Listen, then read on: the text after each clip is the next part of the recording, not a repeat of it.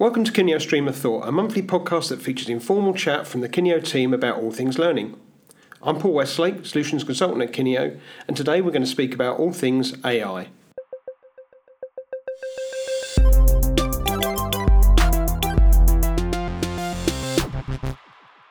Pleased to say this week I'm joined by. Hi, I'm Paul Welch. I'm a Solutions Consultant at Kineo. I'm Pete Smith, Technical Team Lead at Kineo. I'm Mark Zao-Sanders. I'm the CEO at Filtered. Nice to be here. Thanks, Mark. Thanks for joining us. So, um, I, I, guess best to kick off with um, what, what do we mean by AI for people who sort of a bit confused with it? There's obviously a lot of talk in the press about um, sort of robots killing everybody's jobs and everything being artificial intelligence, this, that, and the other. So, who'd like to have a bit of a stab with what we mean by AI? Um, I can have a go, and I'd love um, to hear your thoughts about um, about that definition.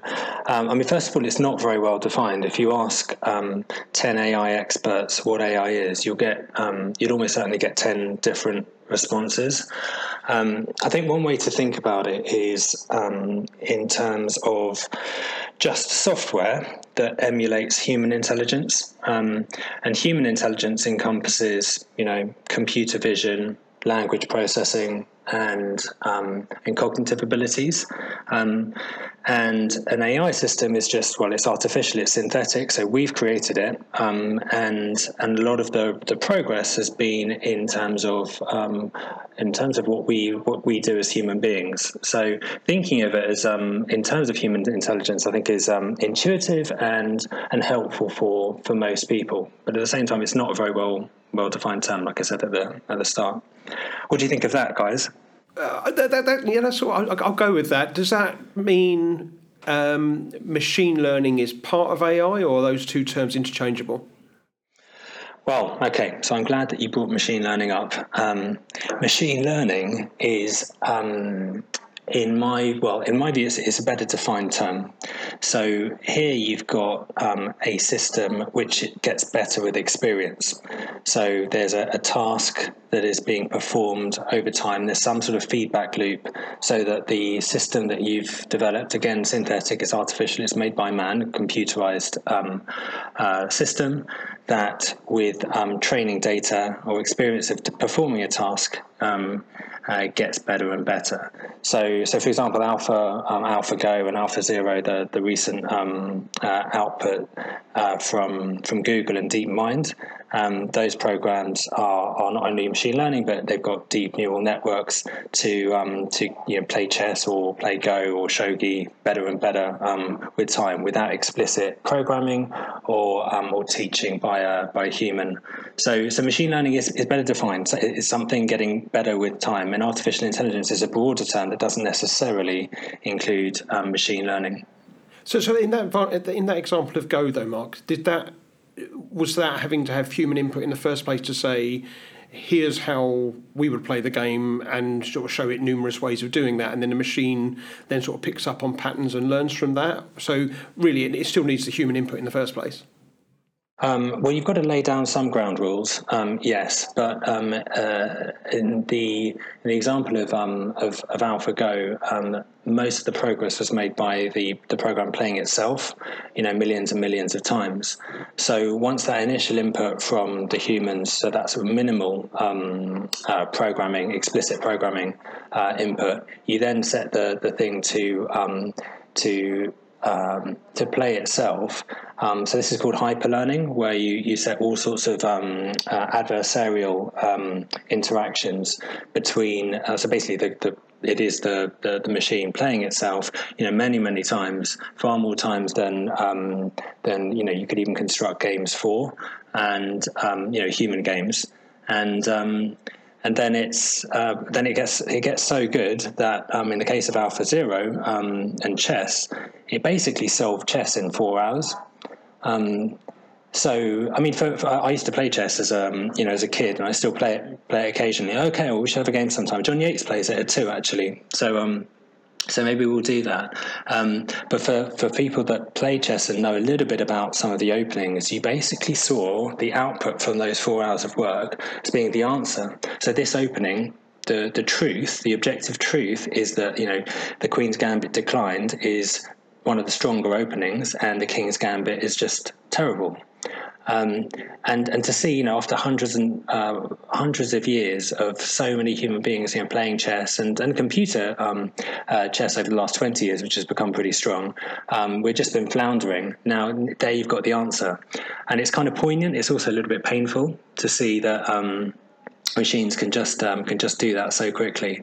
Um, but yeah, that's what happened in the case of um, of chess, Go, and shogi when um, when DeepMind got their um, their neural networks on it. And the, the big difference now, because it's probably worth pointing out, this isn't actually particularly new. That uh, AI has been around since the 1950s, and it became unbeatable at tic tac toe pretty much immediately because it's a simple game with simple rules. The difference is, and the reason why it's really taken off since the the mid 90s, is just that growth of processing power, Right. and the ready availability of all of that extra data. And so something complicated like chess takes a lot more data processing power, a lot more statistical analysis to be able to crack from a machine perspective, but it is crackable. Go is by several orders more complicated, and so it took a lot more data to actually get to a point where computers could actually start to beat Go players, but that's now happened. But it's interesting, isn't it? Because I read an article on that. Um, the the computer that beat the uh, Go champion, and the, the team behind the AI said that if they changed the parameters of the board, for example, they wouldn't have stood a chance where the human player would have been able to adapt a lot quicker. So I think that's something interesting about AI. They're very, very, it's very, very good at doing a particular thing, but when maybe the parameters change outside of the conditions it was set up to achieve, then it, maybe it falls down. And I, So it's not true learning as such. Then it's more learning through trial and error. Well, I, th- I think so, and I, I mean, Mark's probably better placed than me to explain this. But as I understand it, you know, algorithms are very, very good at doing a thing, and I think a lot of the general scaremongery about AI is that there's this kind of super broad, deep intelligence that can kind of go, I'm going to learn about that now, and that's where this kind of like the fears of you know the Elon Musk's and you know so on come from, and I think that sometimes they get a bit confused.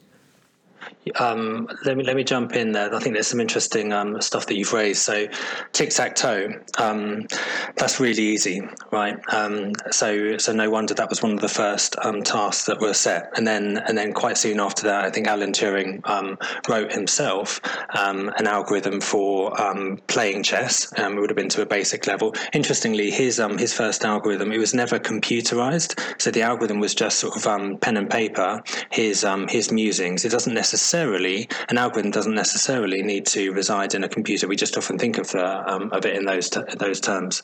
Um, but yeah, you move down um, the list. There's tic tac toe. Then there's sort of elementary chess. Then there's Connect Four, um, and then um, and then sort of full blown chess, which got to human level about 20 years ago when it beat um, when Deep Blue beat beat Kasparov.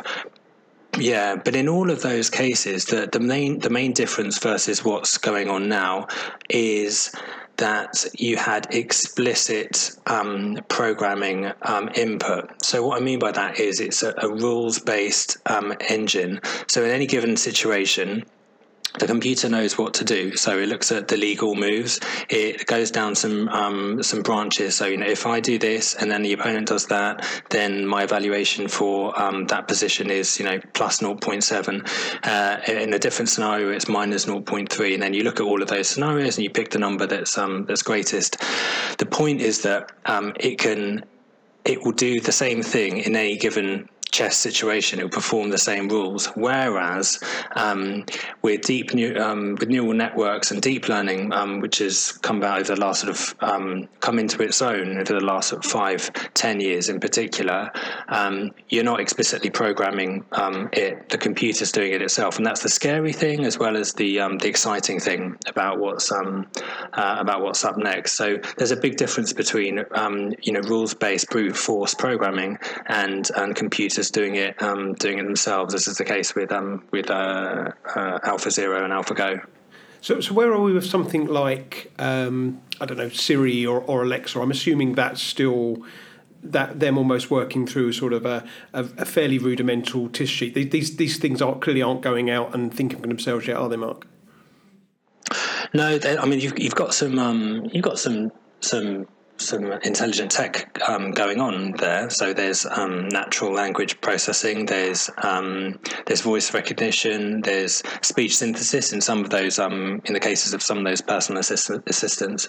Um, but I think I think I'm glad you brought that up because um, you know for most people, how much does Siri or Google Assistant or Alexa help your life? Probably not that much. It probably irritates you more. Um, and I think we're at the cusp of, um, you know, those guys at Apple and Google. They're throwing loads of money into this, and they're going to, you know, they're going to get better and better. And you know, in a few years' time, um, we're going to Siri is going to stop being irritating. It's actually going to start being useful, um, and that's cool and that's exciting. And actually, that, that is maybe a sort of part of the, the five year um, five year future of um, um, of, of AI. But if you look at that, um, did you see the the Google Duplex demo? So oh, this is the. Uh, oh, the you know what? I, I, found it both amazingly impressive, and then very quickly I thought um, I've no idea how frustrating this would be if I was on the other end. And, and it was really interesting because I, I, I, don't know if you saw, but a few days later, Google came out and said, oh, no, no, it wouldn't be exactly like that. We would say, for example, this is a Google Assistant making this call. So that was one thing. So I, I, was, it was almost feel like it was duping people, which I thought was was yeah. slightly awkward. The other, the other one, the other one that they actually used on the stage, and I was amazed they did it. And they said, um, for example, um, have you ever tried to book a uh, doctor's appointment for your child? And I thought, oh, that's a nice example. And I thought, actually, it's never going to be able to do that. Because if you do actually try and book a doctor's appointment for your child, they would ask about what was their temperature, when was the last time they vomit, when did it, it, it, it There's so, that's huge. And I'd be really impressed if it could handle that. But you could see you could see that is absolutely the direction that it's heading in because you're carrying this device around. It could potentially be listening into you while you actually make all of those checks. So it could have all that information to hand. And um, I, I think that you're right, though, that immediately our response is, oh, that's, that's weird, that's not yes. ever going to work. But we're going to find it incredibly convenient. And so people are actually going to start adopting that technology. And I think we're at a point where maybe our social responses just aren't quite keeping pace with the technological changes. We've changed a lot. But if you look at, say, voice control on your phone, it's pretty good, all the voice recognition yeah. stuff and yet we're still stuck hammering away at a, a keyboard with our thumbs to try and send uh, WhatsApp messages out. You, we don't need to. You say that though, Pete, but when you, I think again, those voice trees, or when you phone up and you, you know, it uses your voice, say yes, say yes for this, say no for that. Mm. I think quite quickly people find that almost frustrating and try and find a way to work around it. So I, I, I know when I can say yes and get it to move on. I don't need it to talk through all this stuff. So possibly impressive first time, but then I think it becomes a bit annoying? Well, I think there's two things there. So what you're talking about, Paul, I think is um, is voice recognition. So you know, you'd be on the phone to your to your bank, and um, rather than speaking to a human agent, you're you're being asked to say yes or no, or you know your um, your bank number or whatever. And and so there's AI going on there to do the the, the voice recognition. If um, but what the Google du- Duplex um, uh, demo um, showed us was a, a, future where it's not sort of it's not just voice recognition, although it is of course that. It's also um, natural language processing. Um, so it's understanding what you're saying and can respond to really anything that you say within that domain of you know getting a haircut mm. or booking um, a restaurant appointment, and then natural language generation um, to say it back to you. And that was possibly the most impressive part of the, the demo. You know, the ums and the, the ums and the those, yeah, sure, yeah. Um, Google typically being very very good at the PR, um, and I think they they overplayed their hand I think a little bit with um, with that demonstration because that bit was so was so impressive. Um, but I think the point there is and what Pete was getting at is that if you um, if you have a bit more data and we get a bit more comfortable with giving that data to the system, then you can you, we might be able to relax more into having more of a natural um, natural conversation with a, a, machine in order to achieve you know the ends that we need to achieve, or even that personal assistant having that natural conversation with another machine, which would be the um, sort of next. Um, uh, next step. So it takes humans out of the loop entirely. Yeah, I, I, can see it being used for inter- for um, logging te- technical tickets, for example, and answering those obvious questions first. That sort of thing. Paul, exactly. you, you well, I was just going to say it's interesting because sometimes it works just as well when there isn't a, a person out, assigned to it. So you know, Duolingo works. We know there's AI there, but there's no um, artifice. There's no kind of pretending to be a human um, involved. And the other one that um, struck me that was really impressive was um, Jill Watson at Georgia Tech. Have you heard of that one? I, I know the Watson. It, it was like the ch- the the chat assistant was answering. I think was answering ninety with ninety seven percent accuracy. The the student queries that were coming in in lectures online. Obviously, it was using Watson behind the scenes. Yeah. the name. But I thought that was. But it tricked the students, didn't it? They didn't know that it was, um, and that was the, the potential controversy there Yeah, um, exactly. as well. I mean, on your point, Pete, about you know people getting sort of used to it um, psychologically and emotionally. When you have a conversation about what might be in sort of four or five years, um, it always feels a little bit um, like that's uh, that's a big a big leap um, to get over. But but the reality is that things don't you don't suddenly get landed um, in five years' time. You appear in five years' time. It's gradual. It's incremental. So you know if you look at if you look at say the the mobile phone um, and the smartphone in particular, we've had it for ten years. If someone explained ten years ago the degree to which a couple of billion people on the planet are um, addicted to and um, you know compelled to use this thing that, that sits in their in their pocket um, that they ignore each other at meals that they that they watch films um, but they're actually on their on their on their phone on these devices more than they are watching films even with other you know with other people in the room that would be shocking and I think not accepted and yet it is the case. So you know, in reality, it's incremental, and we we um we, we adapt. We are an adaptive species. Um, you know, the human species, and so I think we will just gradually get even more used to it. That demo by Google was part of that process. You know, that just put that thought into you know millions of people's heads, and it is just a little bit more acceptable than it was um, uh, before they did it. And, and also, I, I would- say on that, in, in one fell swoop, they also made everything that's existing look really dated. So my Alexa at home was suddenly became massively frustrating. I said, "Well, why, why can't you do this?" I mean, it just, I, I want that now. You know, it, it, there's a lot of that sort of stuff. Know, so I was on, I was on a, um, a, a flight last week, and um, there was Wi-Fi on the flight, and the guy next to me was moaning about the speed of the Wi-Fi on the plane. it's just that classic. We're sitting in this metal tube in the sky, and you're on your laptop, and you're moaning about how fast this is because you know it- it- having Wi-Fi on a plane would have been like nobody would have thought of that years ago. It It's just the ratchet effect, isn't it? Yeah. We, we just I'm we gonna- get used to it. That's Sorry, right. do. We're spoiled, aren't we? We really are. I'm going to stand up very quickly for Alexa. Um, you should poor, poor um, You know, every time you say Alexa, it beeps, and I- I know, everyone home, swears yeah, at their phones. Yeah. Um, what I was going to say is um, it's brilliant for my two young kids. They use it all the time because it it's pitched in a way at their level. They can ask it questions that it's quite comfortable answering. Um, and I found my eldest the other day answering maths questions herself in her book by answer, cheating in a way, I guess, but she was asking Alexa the answers. yeah. It's just interesting. It's very good at maths, Alexa, or arithmetic anyway. Um, so, and, and again, that's sort of if you give a um, if you give an AI a narrow scope like that, arithmetic, but with some voice, you know, recognition in there, it can re- return amazing results and really useful for that um, simple use case. But um, but it's when you when you sort of start broadening it out, we're we're still a long way from um, from being able to do too much. You know, if you take coming back to the Google example and the duplex thing, you know, they by their own admission, this is very very limited um, task. It's just ordering um, or trying to book a book a restaurant or a, or a hair, hair appointment, and um, and and also it wasn't a live demo. You know, how many times did they have to um, call up before they got that workable demo? I don't know. Maybe it was just one. I don't. I literally don't know whether whether it was um, twenty or, or one or hundred. But um, I'd love to see it working live. Um, Yeah, no, agreed.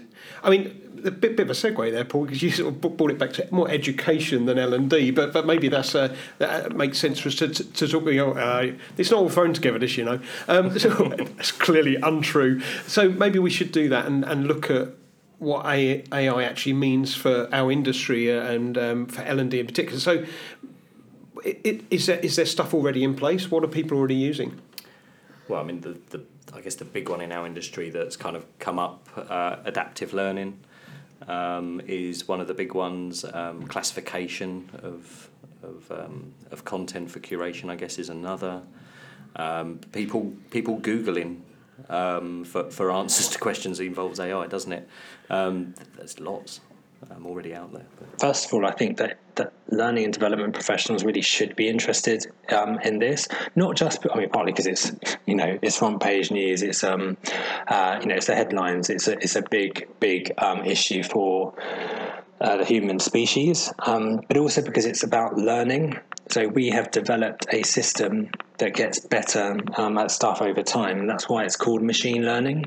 Um, so you know that we have developed a system that does that um, and and and and emulates effectively what we are trying to facilitate as learning and development professionals all the time. I think it's especially interesting. I mean, I'm biased because you know we we, we do AI um, to to make recommendations, but I think anyone in learning um, should, and many do, have an interest in this, which is why you know um, more of these conversations are, are happening.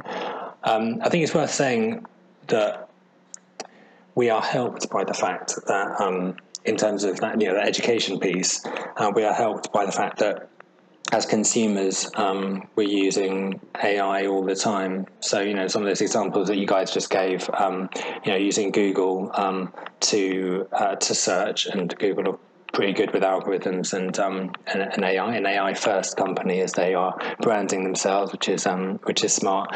But it's and, and Google is um, is maybe the most popular, but it's also YouTube, um, which of course is a Google company. But there's AI going on there, Spotify.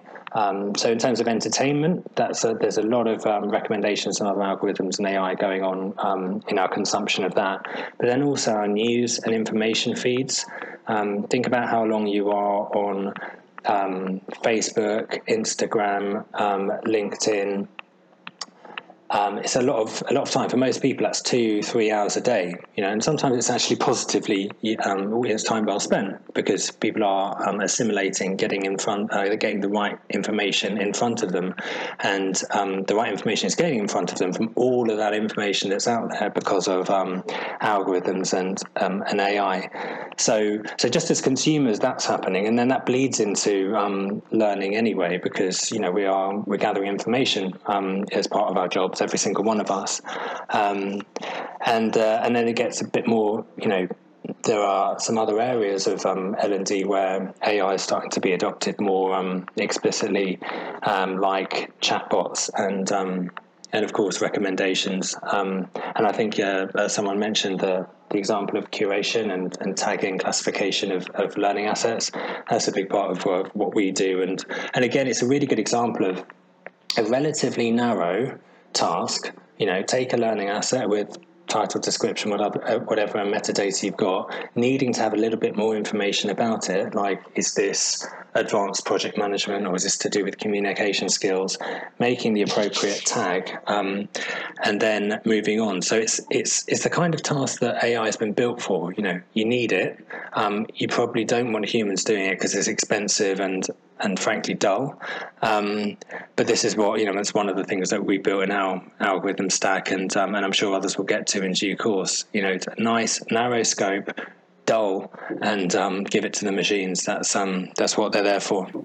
Yeah, I mean, as, a, as an example, so as you were talking then, I was thinking, well, I'm not sure I've got that much stuff to actually using AI, but for example, um, as a photographer, um, in Lightroom now, you bring photos into Lightroom and they're automatically tagged, and you can then do a search over your whole catalogue, which in my case is literally hundreds of thousands of images, and say, show me something where it's yellow and got a picture of a, a dog in it, for example. And it's amazingly accurate how it does that, and how quickly it does that as well, almost like tagging on the fly. Yeah, I think it'll also help with that kind of the silver bullet really of kind of being able to show you know business impact of investment in L and D. You know, it's all part of data science and big data, isn't it? I think if you um, with the ability to track more now in learning, you know, with things like XAPI, the, to be able to maybe use machine learning to do those kind of big crunching of numbers to say this behaviour which was changed via this has made this impact in the business.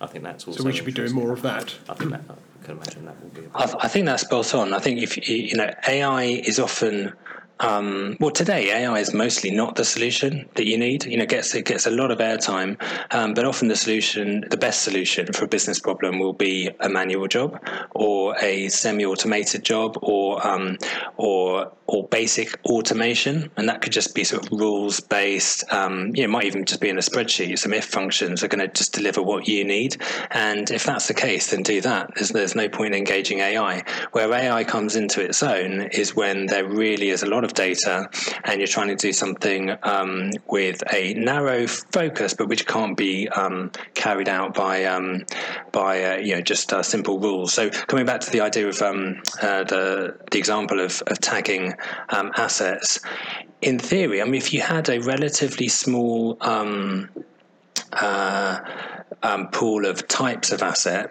you could get away with pure um, automation. So that's just rules that you set up at the start. They're going to give you what data you need for every single one of your assets. But as soon, you know, as soon as you enter the real world, um, people have described things in different ways, and you just got all sorts of words in there. So just basically, the data becomes messy, um, and that's where you may need AI to come in, so it can um, be a little bit more flexible than a strict rules based um, uh, if this then that system is going to deliver for you. But so I would say, uh, but in summary, two points there. One is um, AI really is not always the solution, um, but when it is, it's normally when um, when stuff has got a bit messy and um, and there's a lot of data. You need to sort out. Yeah. Yeah, well, but I think that's that's really interesting, and I think I guess related to that is um, where I think there could be a use for AI in, in learning is in kind of assessment where normally because the constraints that we operate under it's choose a option from A, B, C, D, or E. Now, you know, it's presented in different Yeah, yeah, ways, yeah, but yeah. they're the, the constraints. You know, with AI, AI, you could say, right, there's an open input format. You write what you think is the correct answer. We'll interpret that, and then we will, off the back of that, give you feedback based on what you've Yeah, written. much richer, broader pool of data. Yeah.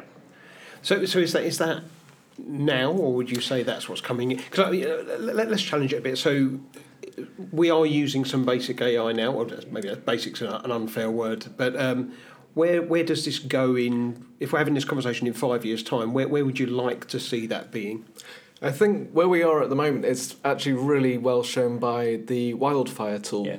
because that's intelligent enough to search through a chunk of text and identify keywords and then when you actually come to answer the question it's not a multiple choice question it's a chunk of text with keywords missing from it so, so sorry, just, just just taking it back a step. So, wildfire is a tool that c- creates content. yes it's a, an automatic content authoring tool um, which you can feed content to or which is intelligent enough to go off and search. it may be, yeah. exactly. And it will pull that back in and it will turn your content into an assessment and mark the assessment for you. So that's exactly where we are at the moment. What paul's describing is a bit further forward. And i think one of, one of the big challenges is actually getting enough information to generate meaningful questions and actually assess how well people are doing and really to use that you need to a lot of data at your fingertips which is why um, people like IBM having Watson, which you can buy access to. Yeah. At the moment, they really have cornered the market, and at the moment, doing that sort of AI is very expensive as a, as a result. Yeah, well, I mean, they've they've certainly cornered the market in terms of PR. They've, they sort of owned that space with Watson. Um, that's really it's impressive. Um, and and I, and I don't mean to. Um, I mean, it's it's amazing the stuff that they've done. I've seen some of their their chatbot stuff as well. Um, uh, but coming back to the example of wildfire, um, I've heard Donald Clark talk about it, and, it's, and that's it's a great example of using um, uh, intelligent software AI AI to to go through a lot of data, and because you know the, that lot of data is just the, you know the corpus of um, of uh, of all that humanity has, has has written, be that on Wikipedia or you know or somewhere else, um, and then generate whatever you want from it, and and it's combined with some pedagogy. So um, those that follow um, Donald Clark's um, blog posts, um, and if you don't, you should because they're um, they, they rock. Always but but one of the, the many rants that he has on there is um uh, is about multiple choice questions and and replacing you know that with um with you know filling in the blanks Uh, it, it's more there's more cognitive um, there's cognitively expected of you and therefore it's more engaging and um, and will stick with you better so that's an example of um, where you've got AI combining with with um, with a concept which is very close to home to you know learning and development people um, pedagogy um, uh, to to give you a product which um, uh, you know could be really useful for, for lots of people. Uh, just a couple of others that sprung to mind. Maybe Five years' time, don't go too far ahead. Well, it's kind of already here a little bit, but it's kind of using facial recognition to mark attendance at events or to Mm-hmm. confirm attendance at an exam. Is the person that is said that you you are who you say you are. And I thought the other one that would be quite interesting to ponder is are the subjects that we're going to be asked to produce change because of AI? Because actually, the tasks that people need to learn about are now being done by AI. So some of the more kind of mundane line management type training that you know um, needs to be provided could in future be provided by AI. Can, can, can you hold that just a second? Because I've got uh, more of a question for uh, for Mark, really, probably on the back of that. And it, this is this is me with my my concern around where it's all going. So, Mark, do we do we have any um, sort of evidence that AI that's had human input, for want of a better word, in the first place, um, learns better or quicker, or, or, or is does a better job than when we just let the machine get on with it himself. So, I'm, I'm, for example, um, I'm going to compare. Spotify, who you know do a great job of serving up content based on other things you've listened, and I'm sure there's a lot of things in it. But I'm also very aware that when Apple launched Apple Music, they made a real big thing about yeah, sure, we've got some something crunching the, the, the data in the background, but the really important bit is that this all been human created and humanly tested, um, and that's why it does a far better job. Is, is that is that just all marketing speak from Apple, or is, is there anything anything that sort of backs that up? Um, I think any sort of intelligence needs to learn from experience. So, you know, with machine learning algorithms, um, you need to feed them lots of data, but the right kind of data. Um, and that data may be um, uh, provided by, you know, human activity. So, you know, for example, one of the, the early Google experiments was to identify photos um, on the web that were um, that had cats in them. Um, and now, how are you going to test how good your machine is um, unless a human or some many humans have actually done that? And that's actually why that data set was used because um, uh, because it was uh, there was pre-existing tags on Instagram or wherever it was um, that indicated there was a cat in the in, in the photo or not.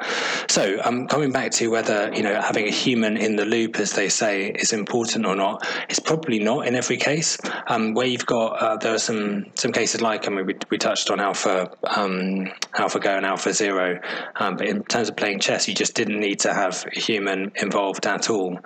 But with the slightly more, the slightly broader, more general um, tasks like um, like identifying you know pictures you're going to need the more you can do there with with humans the better the results are going to be um, and probably even more so with um, uh, with uh, with music that over time may change because the the um, the computers are going to have more um, you know access to more more data and, and obviously become smarter and processing power and all those things. Um, but for now, humans are are pretty key to um, uh, high performance of machines. Um, and the other thing, I mean, just just coming back to um, you know face um, uh, facial recognition, and uh, I saw an article about um, the royal wedding, which was just last weekend, and how one of the papers probably the Daily Mail, but anyway, one of the papers um, used AI to just find all of the celebrities that were there somewhere. Um, so there are some pretty, you know, pretty uh, dumb uses of um, of, uh, of AI um, AI as well. Um, but you can see where that's. Um, I mean, that's that's potentially scary. You know, you could be anywhere, and some some system is going to know.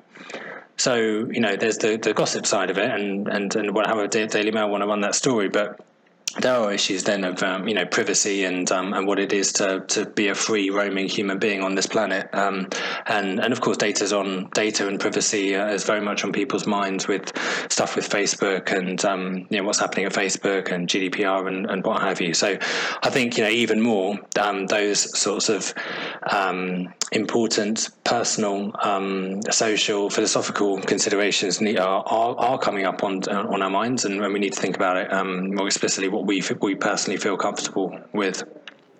And yeah, absolutely. And AI is great at unlocking those kind of philosophical debates and asking the kind of questions that you never would normally but thought to run into, which are normally just a product of science fiction. But we are actually starting to enter the, the world of science fiction a bit.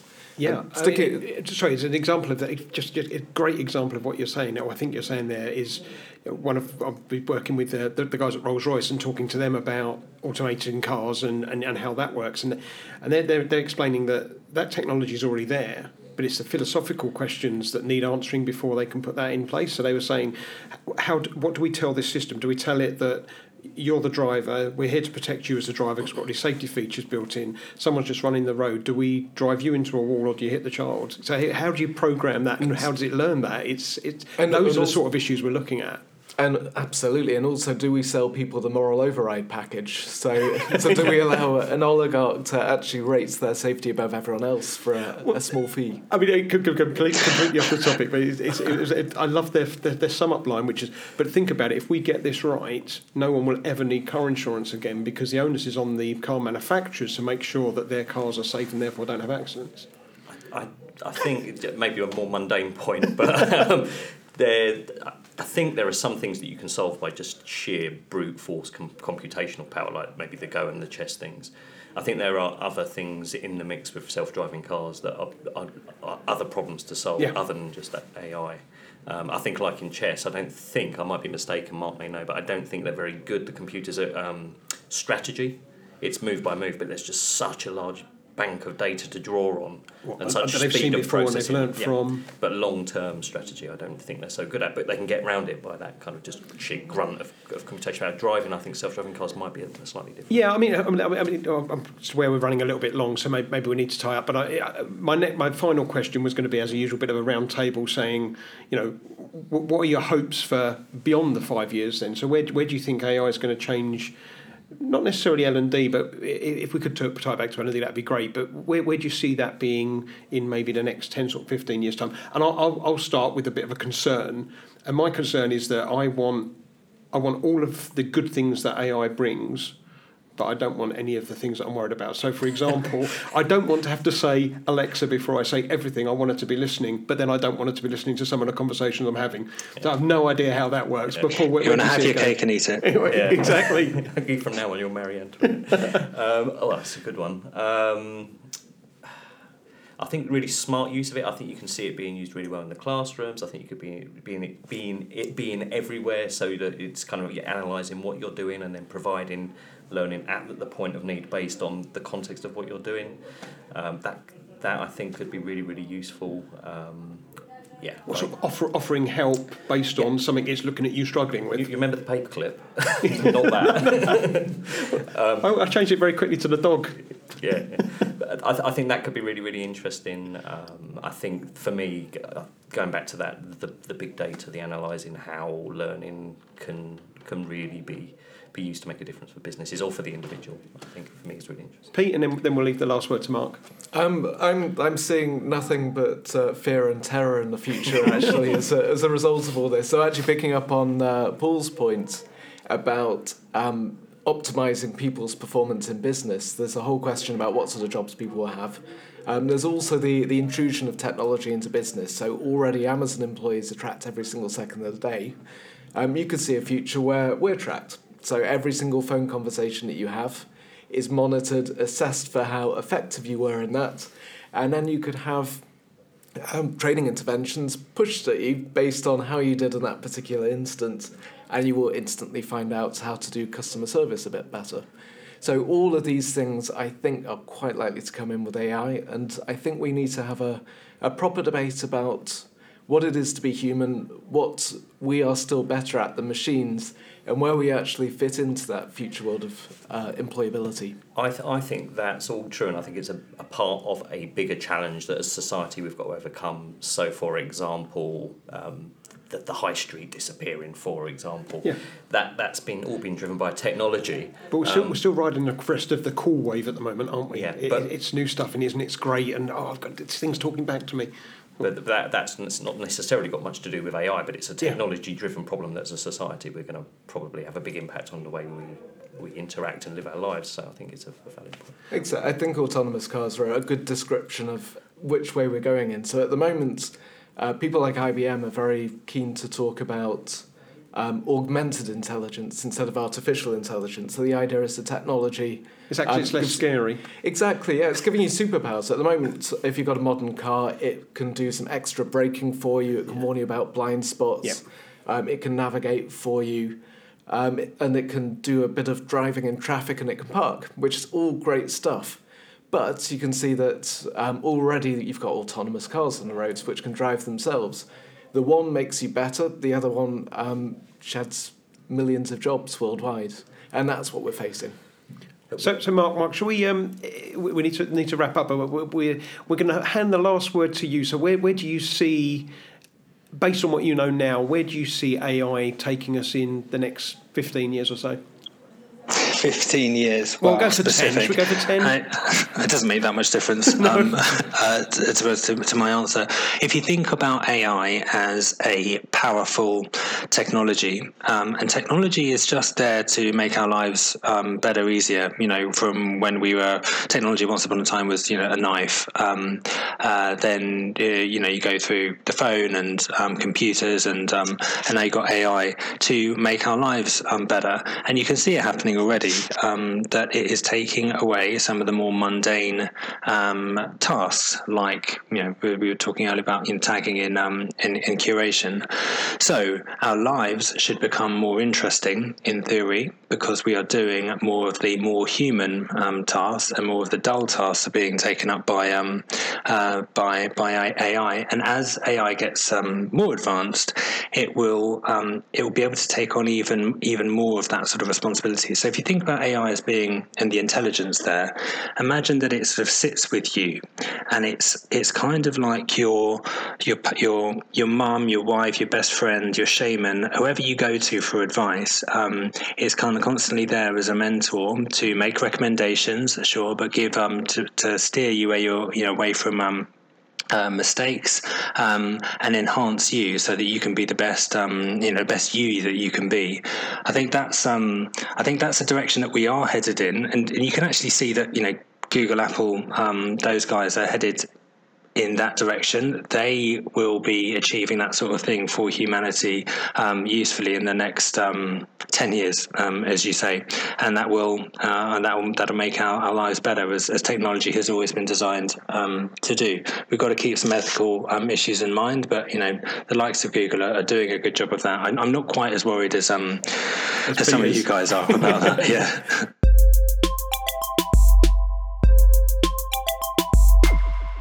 So thanks again for your time, Mark. But um, I don't know if you wanted to have a quick plug for the um, the Slack group where people can pick up with you guys about AI. Yeah. Um, okay. I will then. Um, so yeah, thanks for that. Uh, we start we started a Slack um, group a, a, few months ago. and It's just for the L and D community to share ideas. Um, uh, four o'clock, uh, four p.m. GMT on on um, on Tuesdays. Uh, we have a live session for an hour, but it's really not our session. It's just whoever wants to go on and talk with each other and, and share ideas, share links, um, discuss. There's uh, about a thousand people that have signed up so far. So you know we can do. There's an AI channel there. There are there's curation channel. There's um and you can create channels yourself. So Slack is just you know really slick, robust, um, a good way of sharing information, better than LinkedIn. Um, I, I think for you know a closed community like that. So um so please anyone feel free to join um Tuesdays at four or um or outside of that. Lovely. Thanks for your time again, Mark. Cheers, Paul. Cheers, guys. Bye now.